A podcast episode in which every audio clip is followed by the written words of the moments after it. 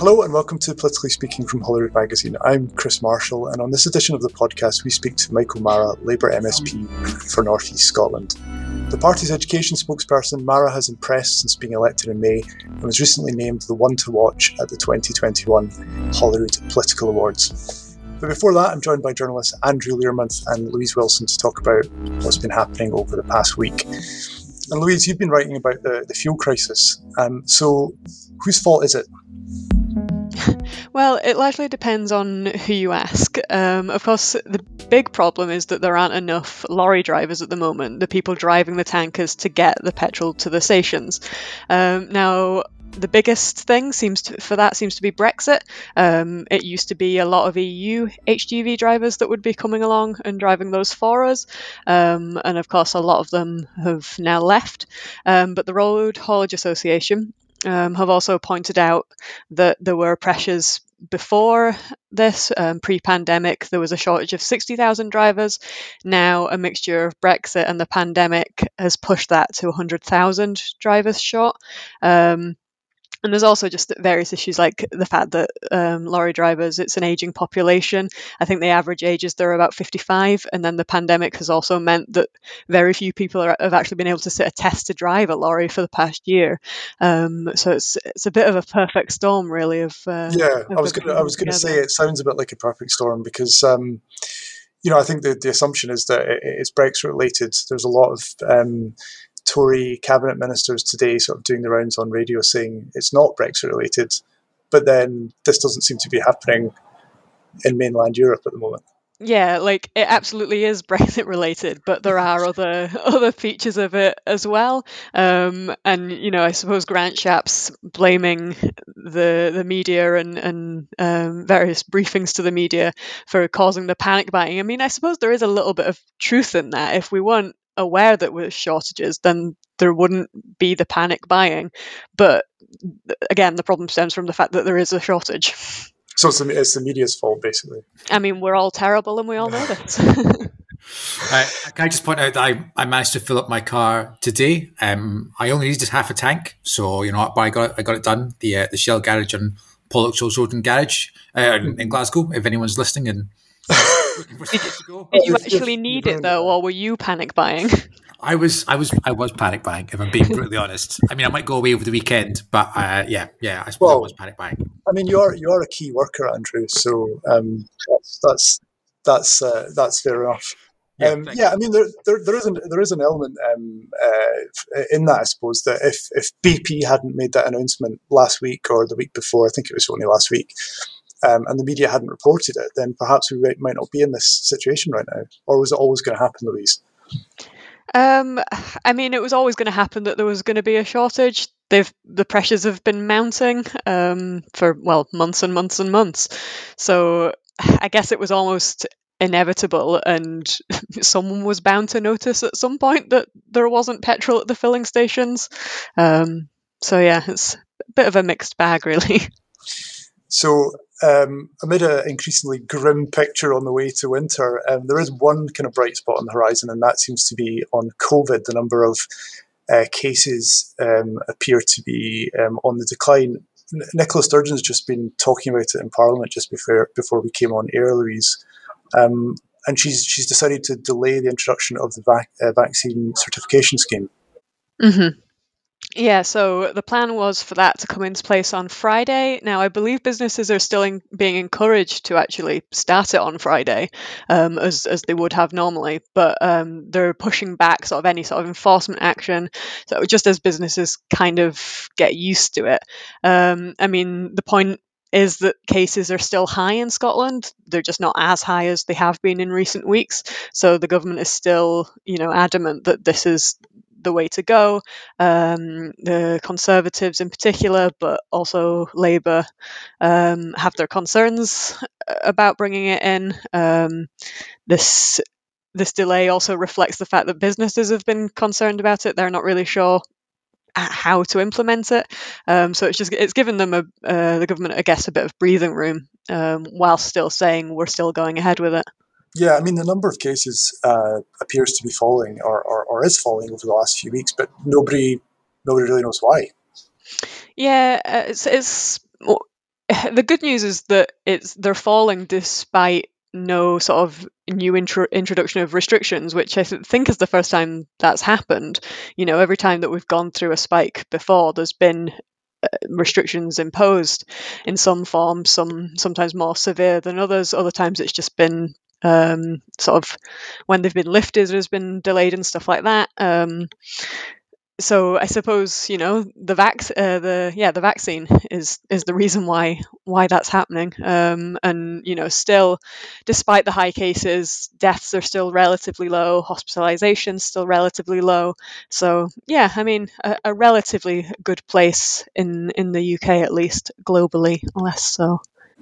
Yeah and and Andrew with all this going on uh, we've also had the Labour Party conference taking place this week um, I know you've been following that keenly, and uh, particularly Anas Sarwar's speech yesterday. And what, what, what did he have to say at the conference? Um, so he was using his speech. Basically, it was almost it wasn't really so much for wider consumption. It was more for the people in the hall. It was more for uh, the Labour leadership, perhaps in Westminster and his colleagues. And he was basically saying there will be no, or there should be no progressive alliance with the SNP. So his speech followed. A report from the Scottish Fabians came out over the weekend that said there's no hope of a Labour government without uh, significant wins for the party in Scotland. So Keir Starmer will not form, will not be prime minister in 2023 if there is an election in 2023, which is kind of what's being talked about at the moment, um, unless he wins 50, at least 15 seats in, in Scotland. Um, and you know, uh, let's be honest here, the polls don't suggest that that's going to happen anytime soon. So not 15 seats, 25 seats. I read my notes there wrong. Um, so they need to win at least 25 seats in Scotland, which, you know. Right. Seems a bit of an ask. Up from up from one. Up from one. yeah. yeah. Fairly okay. your ask. Yeah. I, you know, I, I, again, so every time we get to an election, every time we get to an election campaign, there's always this talk about, you know, perhaps Labour and the SNP can form some sort of progressive alliance to keep the Tories out. You know, uh, Anas Sarwar's speech yesterday was very much no, let's let's not do this. The SNP are not progressive. They are not our allies. Um, a couple of other things worth noting from his, his speech was he talked uh, about, you know, um, uh, increasing or asking the Scottish Government to increase winter fuel payments for the country's poorest pensioners, so, um, uh, up by £70 for those in the lowest income. He also announced an Energy Transition Commission, which will be led by former Minister Brian Wilson, uh, to help create a, a greener, fairer, and more prosperous future. But his speech was overshadowed, I think, by the infighting that we've come to expect from our Labour Party conference. um, just as, because just as he was speaking, just as he stood up to address the, the party faithful in the, the, the conference hall in Brighton, uh, Andy McDonald, the Shadow Secretary of State for Employment, quit uh, or in this new row over the uh, the fifteen pound minimum wage um, and whether or not Labour should call for a fifteen pound minimum wage to be introduced. Yeah, I mean, it wouldn't it wouldn't be a Labour Party conference, would it, without some some infighting? Mm. Um, but I mean, you, you said there that uh, Anas Sarwar's speech almost wasn't for wider consumption, and, and that does seem to be the general kind of the general kind of vibe from the Labour Party conferences. Like they're talking to themselves quite a lot, but not really talking to the general public. Yeah, yeah, absolutely. Um, and it's, you know, when you speak to people in Labour, it's a real frustration that they, they, they basically go to have these, because the conferences generally, traditionally, is one of those times where you get acres of coverage in the media and the press. So it's a great time to get your messages, your key messages out to the public, which is why, you know, we saw last week Keir Starmer released this 14,000 words uh, essay, you know, trying to sort of say, here's what my party believes, here's what we believe, here's what the messages we want to be communicating to the public. But, you know, Labour kind of haven't really been communicating to the public. They've just been having this, this, this new, new uh, stage of the battle for the Labour Party. So you know where, how, how, what should we be doing? Should we be doing sort of offering these sort of quite radical things like fifteen pound uh, minimum wage, uh, which could then, you know, have knock-on effects on jobs, or should we sort of, you know, trying to be more uh, aiming towards the middle class and be more realistic and less, of, you know, it's just, it's, it's, yeah, and it, basically, it's, it's, it's, a proxy between the different factions in the party, between the Corbynistas and the left and I suppose those who are more moderate or more sort of towards the centre. It just seems uh, so particularly daft given the week the UK government had last week. Absolutely, absolutely, yeah, definitely. You think? I mean, it just feels like this is this because there was a poll came out. We said that Labour had sort of made some gains on the Tories just right ahead of the conference, and it just feels like you know perhaps they could be making more gains if they spent less time holding the government to account and and less time holding um, different factions in the party to account yeah, I mean, you've really got to wonder if an opposition party can't make hay in the particular circumstances that we're in at the moment. Is there any hope for them? I mean, we're looking like we're heading for another kind of winter of discontent, and they're still behind the Tories in the polls, or they're at least neck and neck with them. Um, Keir Starmer is giving his keynote speech tomorrow, Louise. How important do you think that is for his kind of immediate political future? Um, well, it, it's, as with anything with Labour, it's difficult to say, isn't it? it? I guess it depends whether it does get overshadowed by anything else. I mean, as far as I'm aware, we don't really know much of what is going to say. It it could be the tipping point. It could be the time where people stand up and think, "Oh, wait, this is actually a credible opposition," or it could be once again swamped by Labour's infighting and and just not paid attention to. Yeah, and Andrew, for the podcast this week, you've been speaking to Michael Marra, who's obviously a, a, a Labour MSP in Scotland. Uh, he's the education spokesperson. And do you think that's is that an area that the Labour uh, Labour Party and the Tories have identified as a potential weakness for the SNP? Absolutely, yeah. I mean, Nicola Sturgeon has said before that education and, in particular, closing the attainment gap will be the, the defining mission of her government, of, of her time as First Minister. And we know that progress on that has been limited. So, so definitely it's something I think that, that people like Michael Marra are, are, are keen to, to hold the government's feet to the fire over. Um, and so in the interview, we spoke um, uh, not so much about education, but we spoke about the, the, the struggles of being in opposition, uh, about how much you can do in opposition, and, and, how you can hold a government to account when they have, uh, you know, they now have a majority in the Scottish Parliament, and uh, and you know, the politics of Scotland is, is dominated by the Constitution, and, and you're in a party that, that really doesn't want to talk about the Constitution. Okay, and let's listen to that interview now. Thanks. Thank you both.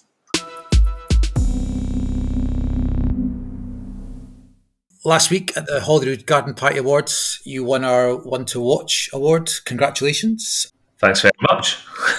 Feels a bit like a, sort of maybe a bit of a cursed award, you know, to watch for expecting big things of you. Do you feel under pressure?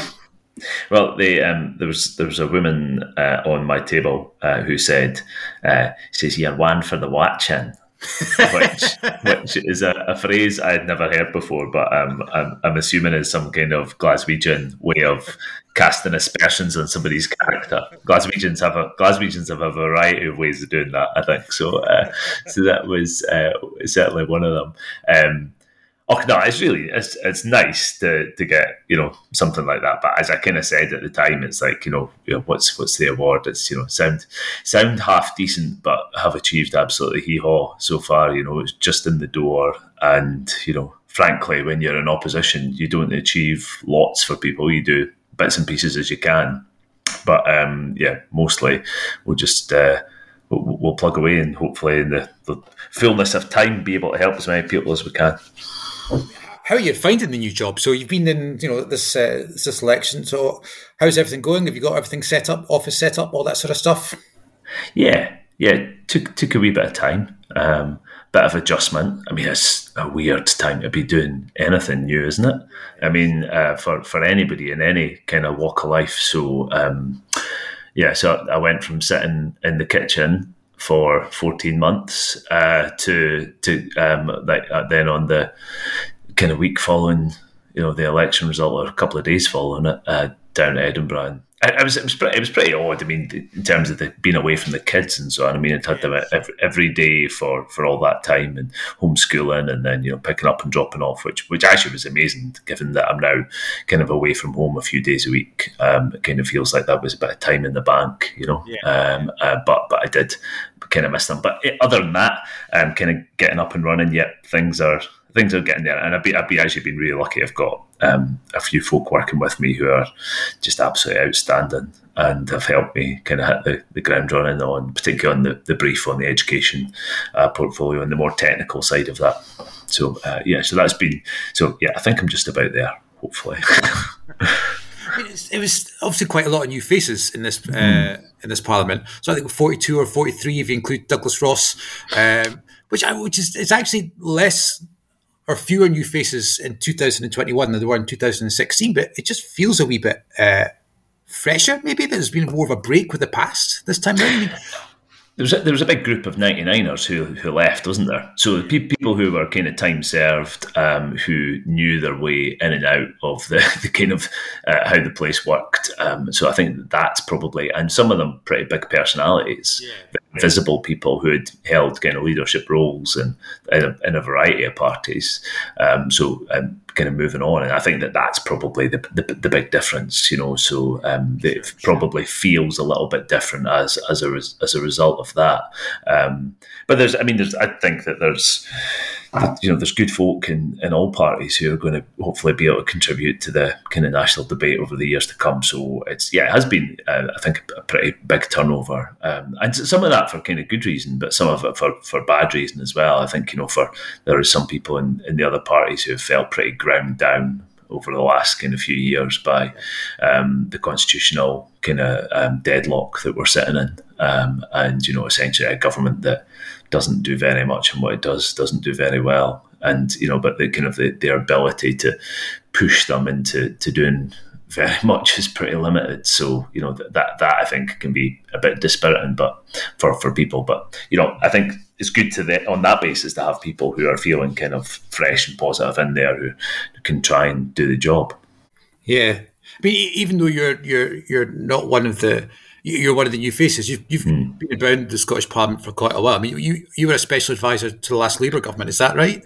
Oh, not not quite that old, Andrew, um, but not, not, far off it. It's fair to say. I was um, I was a, an advisor to the Labour leader in opposition, kind of uh, in from two thousand and nine to, to two thousand and twelve. So, um, I, or kind of just about two years over that period. Um, so, it, uh, and then for the last decade, I've been back in academia um, and doing other bits and pieces so yeah, so I kind of it's, it's a bit odd, like in terms of I'm, I'm almost in the kind of a, a, very similar office to the one I was in back then, same corridor, sure. very different places, but also having to learn completely different things. Like you know, I, I, in some respects, I never really knew or worried about how things actually worked. I was more concerned about the politics and sure. you know, and and the policy and the presentation, but the technicality of how you legislate to me is like a brave new world. So um, I'm trying to kind of figure all that out. Um, yeah. yeah, bit by bit. So how was that being? Because that, that campaign 2011, that was a particularly brutal one for for Labour. That was like living hell. Yeah, it was. Uh, yeah, yeah. I mean, uh, I'm not sure my therapist allows me to speak about it. Uh, you know, you know. Um, no, it's yeah. It was a pretty. It was a pretty taxing. I mean, if you, if you pour your heart and soul into something, as I did as a guy who was, you know, kind of in my late twenties at that point, and frankly, you've got the physical stamina to do it. Um, you know, I, I used to kind of work from six in the morning till you know eleven o'clock at night, and yeah. you know, uh, and uh, you know, a couple of pints to get myself to sleep, and then then at it again, and, and that was for years. Um, and you know, you pour yourself into something like that, um, and you know, when you, you get the result that, you know, I think quite a lot of us always felt was probably likely to come in the end, um, you know, you, you, you, end, you end up with, um, yeah, it's a pretty pretty difficult situation, um, and a lot of people, you know, in terms of you, on your side, lose their jobs, and you know, um, but more importantly, across that whole piece, you know, your kind of your, your vision of where you want the country to go is um, is kind of set back, and that kind of commitment you've got to. And unfortunately, we've headed down that kind of cul-de-sac for the intervening decade. Um, we're still stuck there. Yeah, I mean, so we're talking just now. This podcast is being recorded on the, the weekend of the Labour Party conference. Mm-hmm. Um, I, you know, Keir Starmer has just published his, his fourteen hundred word pamphlet on you know forty thousand, not fourteen hundred. Sorry, fourteen thousand. um, have you have you read it yet? Have yeah yeah yeah yeah yeah. I read it on the read it on the train the other night. I mean, I think think it, to me it's a it, it, it's an eminently sensible kind of proposition about where where Keir finds the country um, and uh, and where he wants to take us. Um, and I think it's a bit of a reset into, frankly, our reality based politics. um, about you know the, the, situation that the country faces. But I think it's hopeful, um, it's aspirational, uh, and it's based in the guy that I think the person that I know a very little bit. Um, I've met him a couple of times now. Um, he's a man of like, utter determination to turn the country in a different direction to make it better for ordinary people across the islands. And um, you know, I just hope that we over the next year, two years, we can kind of build on that, turn that into a policy platform, but actually a story about where we want to take the country that kind of can convince enough people um, that we're the answer to, I think, the question that everybody is asking, uh, which is how do we get rid of this disastrous, hideous, ridiculous government we've got at the moment? I mean, because there's talk of a general election in 2023. I keep yeah. saying that again and again and again. I mean, do you think Labour could how, do you think Labour are going to win in 2023? How do Labour win in 2023? Maybe that's the better question to ask. Yeah, I mean, so, so it's the well, it's the big question, isn't it? So we I mean, we, we have to have a, a much broader appeal than, than that which we had in, in the last election. Uh, that's for certain, and frankly, uh, broader than the election before um, and the election before. So you know, it's a it's a, it's a huge hill we've got to climb. That's what you know we've found in the the, uh, the last general election result. You know, we knew the, the, the scale of that challenge electorally is huge. But you know we're up against um, a, a, government that is utterly opportunistic. That, um, as as Keir points out in that in that essay, you know, is prepared to, you know, change their clothes, change their skin, um, and shift and shape their shape dramatically. So you know, essentially, we're up against a, a populist nationalist government um, in the UK um, that's prepared to do or say just about anything. So, um, being the people who have to have a kind of form of consistency within that is really tough. You know, you have a kind of you have a moral vision of where you want to see the country going and persuading people of that, but it has to be a broad uh, appeal that people can actually think is realistic. Um, and I think uh, for too long now, our politics have um, been both backwards looking I mean, by this I mean the Labour Party, being backwards looking, but also unrealistic about the future.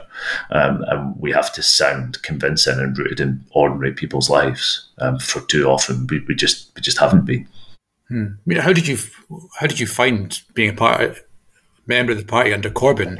I, I read somewhere that you know you went along to one of his first meetings or before he was elected leader in Dundee, and did he? Did he win you over at any point? Were you sort of I mean, I, have I've always viewed myself um, as being probably on the soft left of the Labour Party. Um, I mean, that's my, I think, probably intellectual and um, kind of spiritual home. Um, you know, I I want to see a fundamental reset in the way that our economy works. I want to see a completely different way of the way that people are treated in, in this country. I want to see a far more equal country. But I recognise within that that you know you have to work with the grain of the people that that live here. You know, you, you can't kind of cast fantasy spells about you know where where the world's going to go. Um, and I suppose in the kind of the early days, I looked at.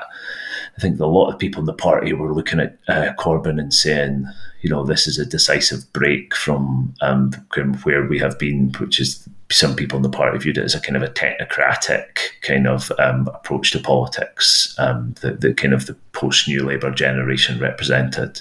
And they, they, they, wanted something that was felt more moral, felt more kind of rooted in uh, values. And there was, I think, a kind of a fairly broad appeal across the movement in that regard. I mean, people who, you know, I would say politically were well to the right of me um, within the Labour Party terms, supported Corbyn. Um, and um, but I'm afraid all of my kind of suspicions at the start of this came came to fruition. You know, we had a a, somebody who was almost like a, I think Jeremy Corbyn to me was like a monk. You know, he's like a kind of monkish monkish sensibility who kind of lived on a an allotment somewhere, you know, making jam. And there was an appeal to that though. People felt like this was somebody who was out with the kind of the traditional mainstream of politics, and there was a there was a kind of a, a warm appeal about that personality. Um, but frankly, the people that were around him were utterly toxic. Um, um, but they were um, people who had um, lived in the kind of internal Labour Party culture wars for 30 years um, and were had no focus on the country. They were just basically the, their own fantasists. Um, and I think anything that I've kind of read or seen about uh, Corbyn since then um, would seem to kind of confirm that, that he was, he was almost like a hostage in the whole position. Um, and, you know, that, it, I'm afraid, I mean, the day of the, the you know, the ACHR uh, referral um, was probably my most difficult day ever being in the Labour Party since I was a, a, a teenager. Um, and a feel of utter deep shame sure. at the um, where we had found ourselves, um, and I never want to feel like that again. Hmm. Uh, you know, there's still obviously when you went to that meeting, the, the piece I read, uh, you said you told the journalists after you'd been to that Jeremy Corbyn meeting that there were people in that room, Corbyn supporters, who had you know, just a month ago in the referendum campaign, I think it was, had tried to, to spit on you. And it's a 2015 election. They tried to, you know, what to spit on you. And here they were, those so those people those people weren't Corbyn supporters. They would they have never joined the Labour Party, but they they um, they saw in Jeremy Corbyn the opportunity to to do what they always wanted to do, which was to destroy the Labour Party. So these these weren't members of the Labour Party. They were people who went along to to to this meeting and were cheering him from the rafters. There was good Labour Party people in that meeting who went on to support Jeremy Corbyn. I completely understand why they did it. But there were people in that room. And I think that that's, in essence, was what I'm talking about in terms of the, that broader grouping of some people on the hard, hard left that saw this as an opportunity to destroy the, the Labour Party, which is frankly has been their long term aspiration in their politics. They, they believe, you know, as kind of Trotskyites, that they believe in a kind of a transitional mode around the our our politics where you know you have to reveal to people that capitalism is is is evil and you do that by destroying everything in your wake and those are those are the people who in part who were attracted to what they saw as a kind of a vanguard possibility of you know destroying the labor movement and and everything that it has achieved and could achieve so th- those were the people, frankly, who had um, tried, one of them in particular, who tried to uh, spit on me. Um, a matter of weeks before, um, and you know, you kind of re- recognise, or I recognised at that moment that you know that there was a fair chance that Jeremy, unfortunately, would always attract some of that element of politics in, across the UK, and I think that the ACHR outcome was probably the culmination of that. Mm. So yeah, so that that's not to characterise him. It's not to characterise people in the Labour Party, but I think that they kind of recognise that where some of that politics and how it was attracted. I mean, I've been I've been a member of the Labour Party, as I say, my whole my whole adult life and some some of my childhood. It feels like as well. Um, and uh, the people that I have met in the Labour Party are are the, the some of the best people you yeah. could possibly you could possibly meet utterly committed to, to their communities utterly committed to you know their families and their, their faith and their and, and wanting the best for everyone. Those people aren't like that. Clearly one of the other big issues at the Labour Party conference this week is over internal reform as well. And, and again I suppose it kind of goes back to, to some of Mm-hmm. Maybe not some of those people, but some of the people in the party who supported Corbyn and who now feel like they're almost being pushed out or squeezed out. I mean, uh, do you think these reforms are, are, necessary? Do you think this is a fight Keir Starmer is picking? You know, that's the thing in politics. You also have to pick your fights, don't you? Is this a fight yeah. that's worth picking? I mean, so uh, this is if this is kind of around uh, you know return of electoral college. You know, I, I absolutely believe that the leader of the Labour Party has to command the support of the parliamentary party.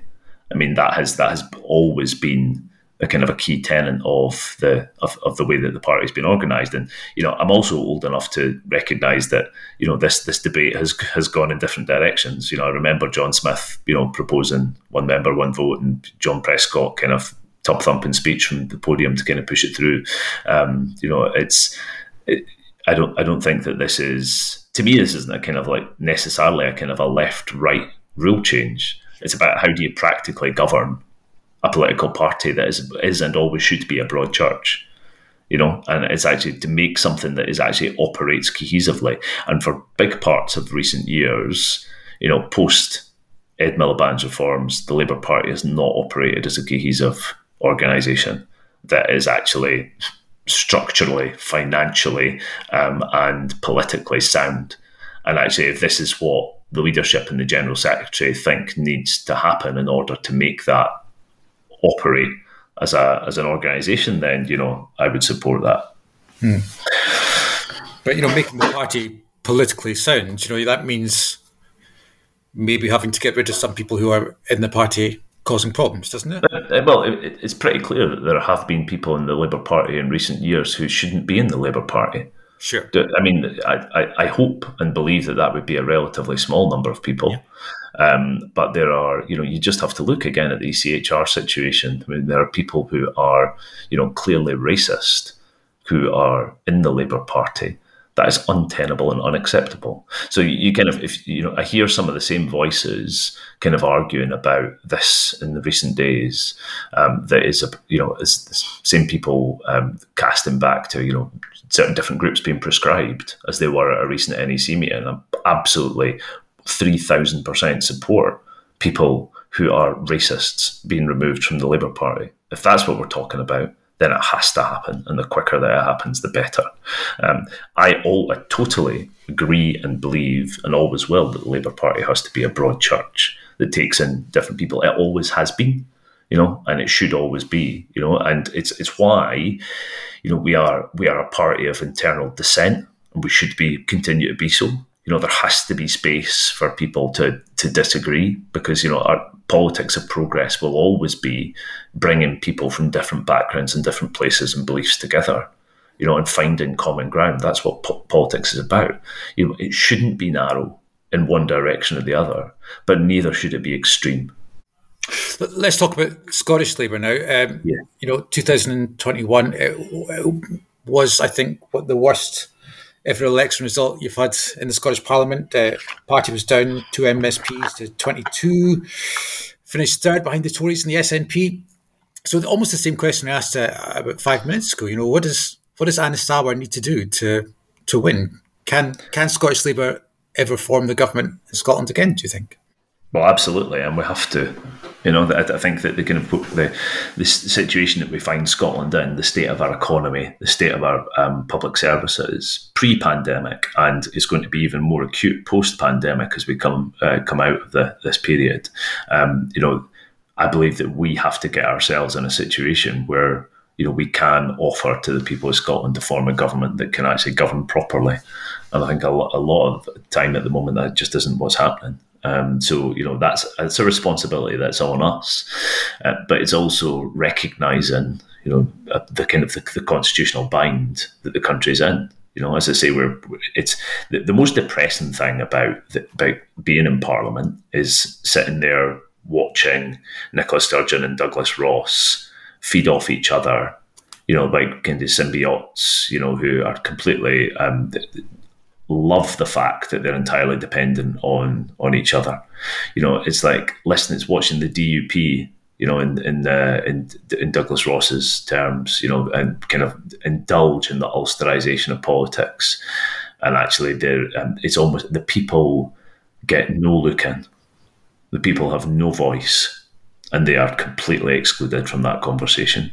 You know, we are the, the actual specific needs of people in across the country. They are not talking about what Nicola Sturgeon and Douglas Ross are talking about on a daily basis. That is the most depressing thing to me.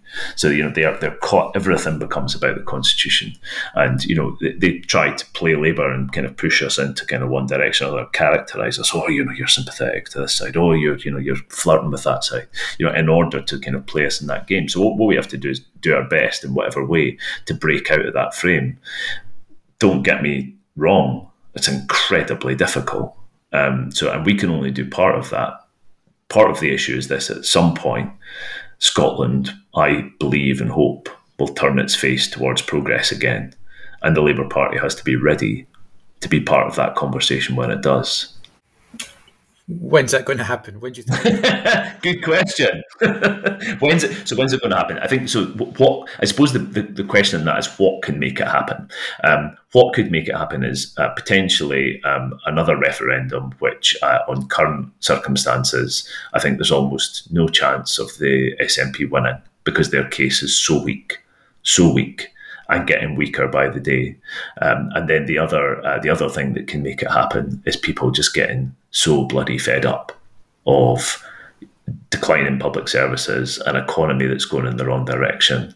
Um, you know, the, uh, the, the social circumstances that they they find their communities in um, of increasing levels of poverty. Um, you know, just that they actually say we recognise that we're in a cul-de-sac here and that this government, particularly this government, is doing nothing about it. And you know, I think if you saw before the election, you know, um, you know, before COVID, um, the people's consideration of where, what the job they thought the SNP was doing, it was pretty abysmal. It was really pretty abysmal. Then we went into election where every uh, incumbent government across the UK received an endorsement, whether that be city mayors, regional uh, governments, devolved governments, you know, kind of national governments. And, you know, that's a picture that was replicated, you know, in large parts of the world that were going through those processes. Because people in, in a time of crisis, I think, kind of knuckle down uh, and and give that. So uh, it's um, that kind of it, um, in time of crisis, people more tend towards to validate and support the, the devil they know, you know. And I think that that's I think that's what they did. Uh, so, what, what does that say in terms of? I think people uh, in the in I hope in the medium term will look and begin again to scrutinise what this government has done over 14 years and find it as wanting as I think it is. But you think there might need to be a second independence referendum for that to happen? No, no. That's so. So those are the two options. So one one is one is that there's a referendum that breaks this um, that breaks this kind of deadlock, and the other is that actually people recognise that perhaps a referendum is not going to happen, and that the uh, frankly that the record is intolerable in the in the short term, because actually, you know, and I, and I think that you know you just have to listen to SNP backbenchers like you know Michelle Thomson the other night saying there isn't going to be a referendum. You know, the senior figures in the SNP, you know, quite clearly of the view that it's not going to happen. You know, and this, you know, ever long, persistent dance between Boris Johnson and Nicola Sturgeon to have a referendum actually that the country doesn't want you know, I think that the recent opinion polls put it about 20% of people want a referendum in the next two years. But that's the timetable that, the, that Nicola Sturgeon is working on. You know, she's now got civil servants back preparing another white paper, another case, you know, and um, when we have COVID levels at the highest level they have ever been. We've got an economy that is not fit for the future. It's not fit for the bloody past, frankly. You know, we've got public services which are in utter crisis you know, a health service facing pressures of unprecedented scale. Uh, you know, and we've we've we've got a government that thinks that what it should be spending its time on is preparing the case for a referendum that, that people are telling them loud and clear they don't want. You know, you know I think there's there's a it's a, obviously there is a big group of people in the country who would vote for independence if that happened. You know, that is their right. You know, um, and uh, and I understand why many of them want to do it you know. Uh, but it's it's not a position I agree with. But I don't think they want the referendum now. And, it, and as long as Nicola Sturgeon spends her time telling them that it should happen now, I think she's on the wrong side of the public. And I think that, and I hope that uh, the public will uh, increasingly tell her that, that they don't think it's a tolerable position. So I mean, you're right about the polls, but the polls also told us in the run up to the election, you know, they, when Scottish voters were asked what the, the most important issues were to them, you know, it was things like the health service, it was things yeah. like COVID recovery. But when they were asked, you know, what's the biggest factor when it comes to deciding which political party to vote for, the number one issue was always the constitution. I mean, Labour's position on the constitution has always been, as you said, you've kind of trying to break out of that frame, but by trying to break out of that frame, you've yeah. not always been able to I've not always had the strongest position in the constitution. Totally. I mean, it's it's it's, it's the bind. It's the it's the bind that we find ourselves in.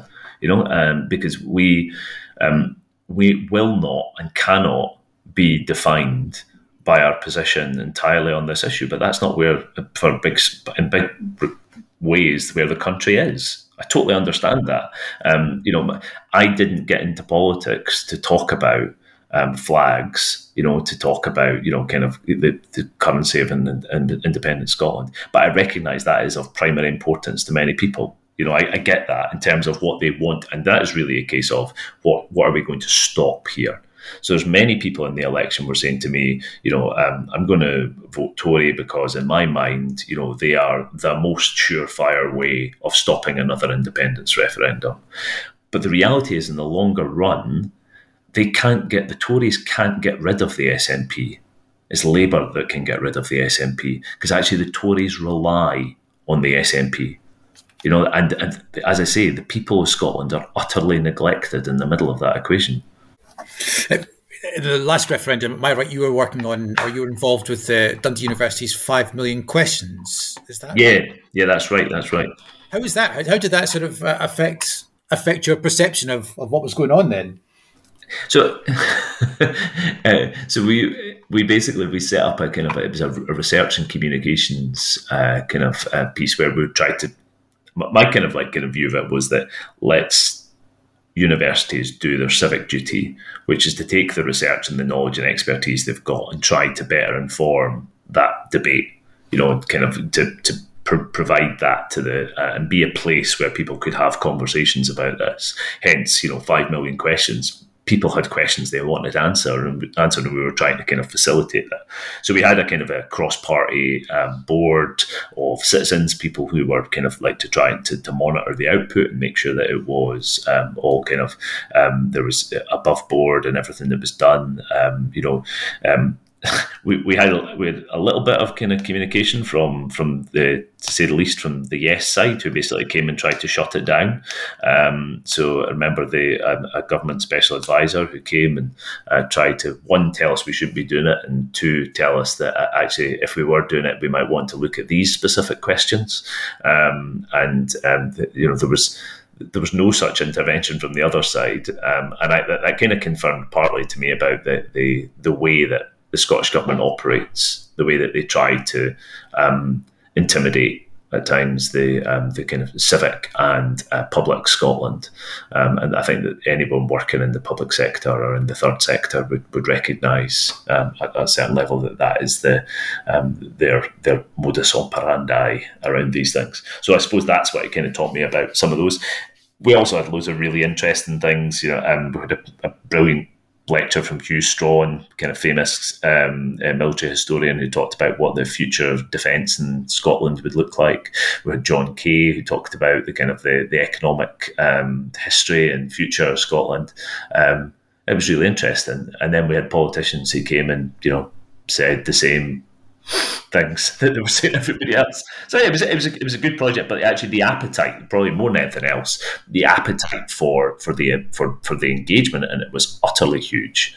I mean, the, unprecedented numbers of people coming through the doors of the university to to talk and to listen and to try and be informed because people were so engaged in it. So that that kind of you know 2014, without any doubt, was a huge exercise in civic engagement in uh, what I thought was a, a, a almost entirely reductive question.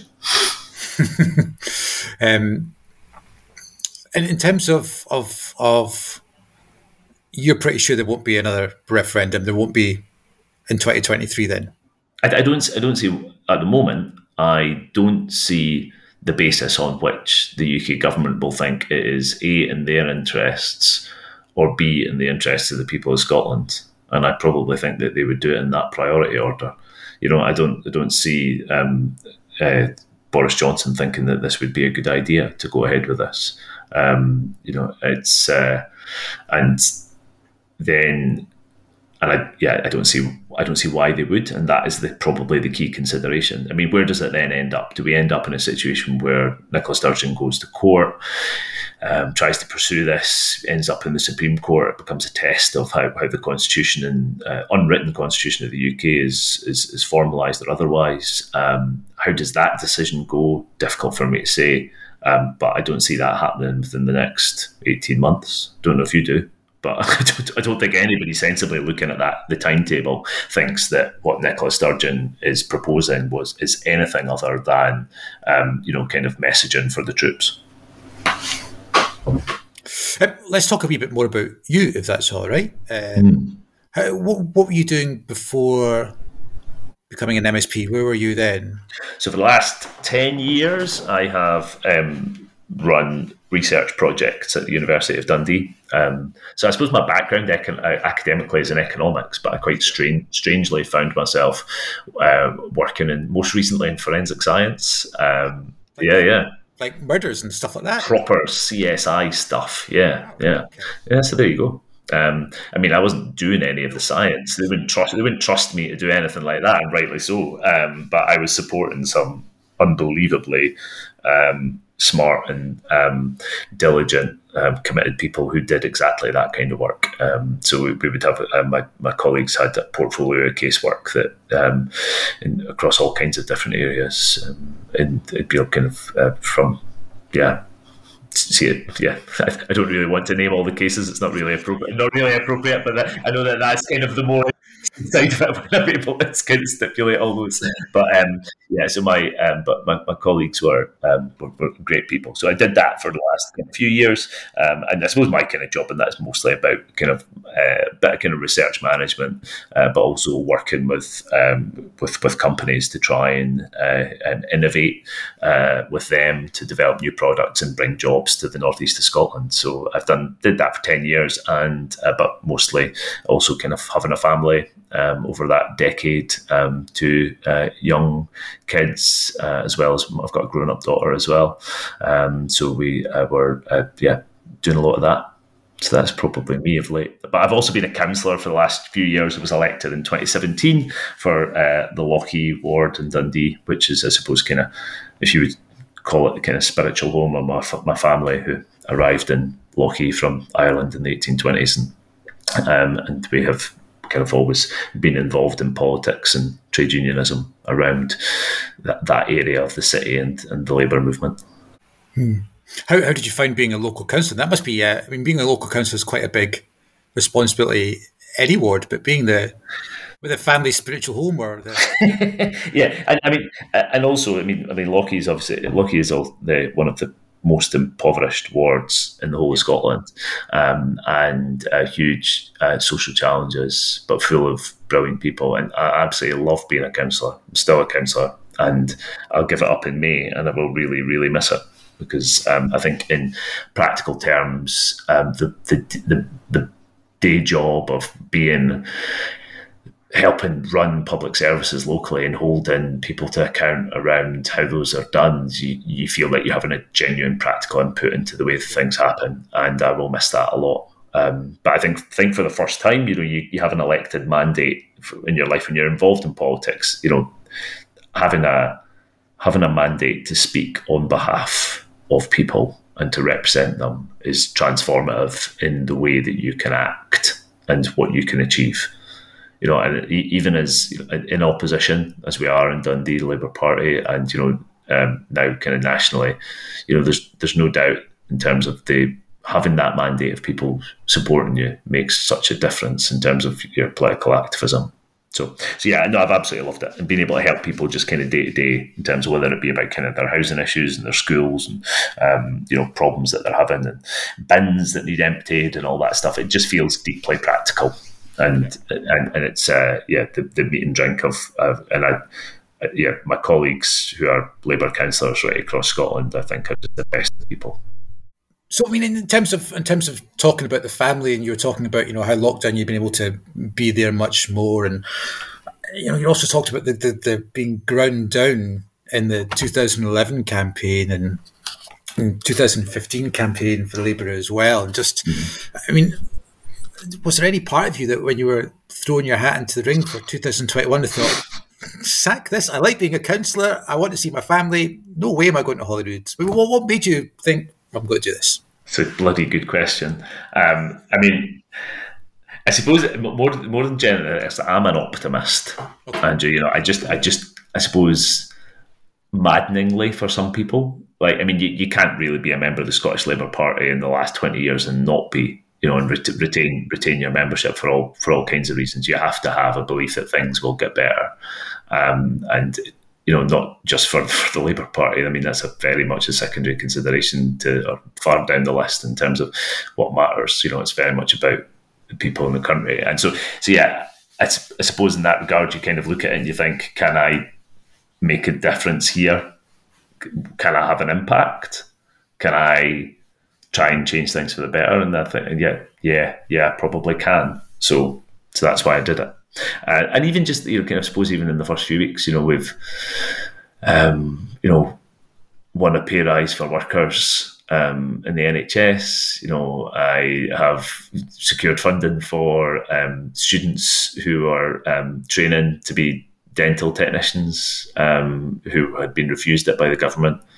Uh, and you use the platform to do those things to try and improve people's lives. And, and so I, I think and hope that even just those things day by day can you know, I can I, I, can have that impact. So yeah, so that I suppose in that kind of like wanting to do it, I could kind of see where where I could have those impacts and and helping people, um, and that's why I've done it. And also, there's a little bit of you know, it's it's basically rather than having to concentrate on forensic science for during the day and then think about politics at night, it means you can think about one thing most of the time. so, uh, so being a like, and that's the I suppose the kind of being a councillor is a kind of a in reality, particularly in opposition, is a kind of a part time affair, and it means that you can focus full time and all your energy on what you think you're able to do and what you think you're good at.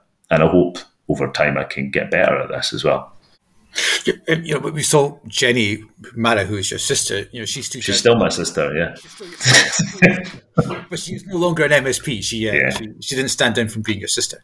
But um, if, she, if she could, if I'm, I'm, sure there's times that she would have taken that option. Yeah.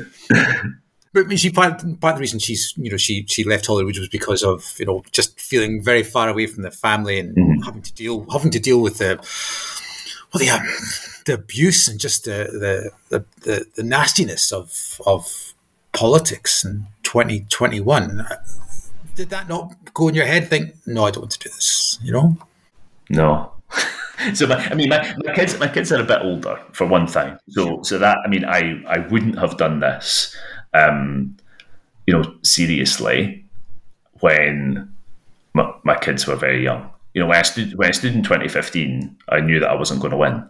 So, you know, this is the reality, you know. So, so you know, you, you did it with it, kind of the full knowledge of that. Doesn't mean you don't work as hard as you possibly can. Again, every vote, and you know, we did, but you know, you do it, and you're, you're not naive about the whole thing. Um, you know, now, um, you know, there's the, the, opportunity to do that, but like the, I'm not all that. I'm not on Facebook. I'm not. Um, I use Twitter mostly to look up what's happening with Dundee United.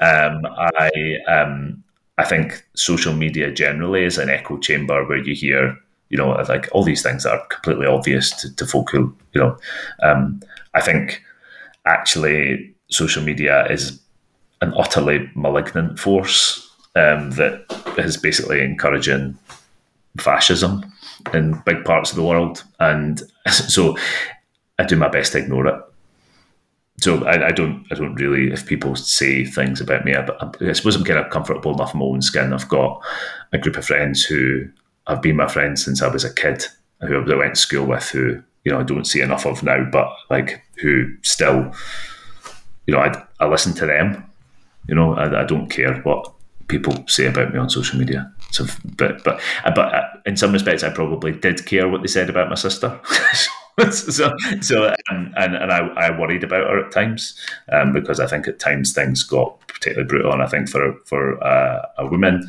um, I think that you know there are times that I worried about her safety. I worried about um, uh, what would what could happen to her um, as a result of how how vicious some of the kind of political discourse has has become. So, uh, but yeah, I suppose it's kind of like don't really think about yourself in those ways in the same way.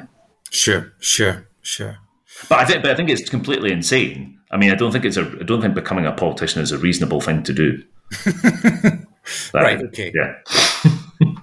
Why is it not a reasonable thing to do? Why is it just just for, because I don't. Well, it, I mean, if you, you know, if you, I suppose the kind of the rational thing to do is to think, you know, right, well, um, how productive is the political discourse at the moment? What what can we you know, what's the best way of um, having the best life for your family and whatever else is to go off and get a better paid job doing something else. Probably, isn't it? But I, I don't. I don't think it's right. But I don't think people get into politics for rational reasons. Most people, overwhelming majority of people, do it because they, they want to make they want to change things. They want to make things better for, for other people. And the and and I think for most people, it's a pretty selfless act in that regard. So in that regard, I don't think it conforms to a Homo economicus kind of vision of the world. Mm. It's just, it's just, I suppose, it's how we get there. How you, how you, Aye. how you do that with that discourse. And it almost goes back to what you were saying earlier on about the Labour Party. You know, being a space to disagree. You kind of need all politics really to be a space to disagree, but the discourse, uh, certainly discourse around certain issues in Scottish politics, mm-hmm. it feels like there's there's no space to disagree. It's you know, if you're not on my side, then you're uh, against me.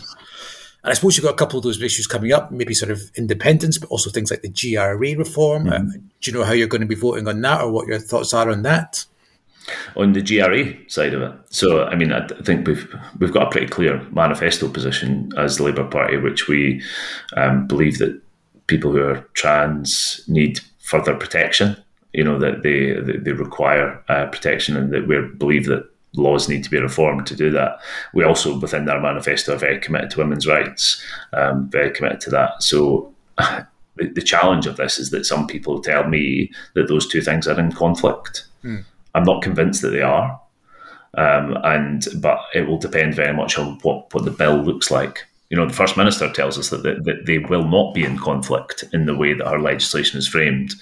But when we see a bill, then we'll we'll know whether those two things can be done in in concert. And I think that they have to be. So you know, it's uh, would would be my would be my view. Another big issue, I suppose, would be over the uh, Liam McArthur's assisted dying bill. I mean, have you yeah. have you had a thought about that? About what you know, how you vote on that? I'm opposed to that. I mean, Lee, Lee, um, Liam is Liam is such a lovely guy. One of the yeah, he's a great guy. I've known Liam for a, quite a long time and a great respect for him. And I have great respect for him bringing forward the bill, actually. I think it's right that mature societies discuss death in, a, in an informed way as part of life. Um, I find it difficult to see where the necessary protections for people can be accommodated within that in terms of people who see themselves or are pushed into seeing themselves as a burden to their families and society. Um, I don't think it's necessarily about legal safeguards, it's about how people feel. Um, and too often, I think, in a country as unequal as ours, there's too many people who don't have a right to life in the first place. Um, and I, I, would rather that we focused on that. But I recognise that there are so many people who have, you know, debilitating and terrible conditions who want this option um, but I find it difficult to conceive of how the the right safeguards could be put in place to protect people. I also believe or recognise that there is a very strong religious and moral stance that it, it would be unacceptable, um, and you know that there's many people made representations on that basis to me as well. Uh, but my, my, my, view at the moment um, is that I would be opposed to it. View at the moment. So I mean, does that mean there's that's a possible it's it's it's one of these. It's one of I suppose, and it's good that you picked that up actually because um, I don't particularly like to be doctrinaire about sure. about um, any kind of such issues. You know, when when the facts change, you know, you change your mind. But I mean, they, I am open to hearing. I hope always, and I think that that probably comes to the kind of the, the core of your, your first part of your question. Like, how, how do you how do you find accommodation in really polarized issues, well, you, you, know, don't don't shut your ears to to the other side. You know, and we go back to our kind of question about the constitution and that. It's like you know, I, as I said earlier, I absolutely understand why many people vote for independence.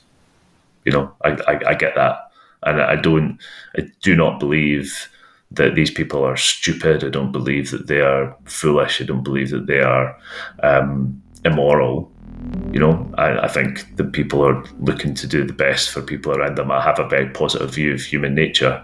And so you have to be open to listening to other people's perceptions. It doesn't mean you're going to always agree, but the, the, the problem isn't about the conclusions necessarily. Our discussion is about the discourse. You know, and you, if you if you treat people with contempt, then don't don't be surprised when people treat you with contempt as well.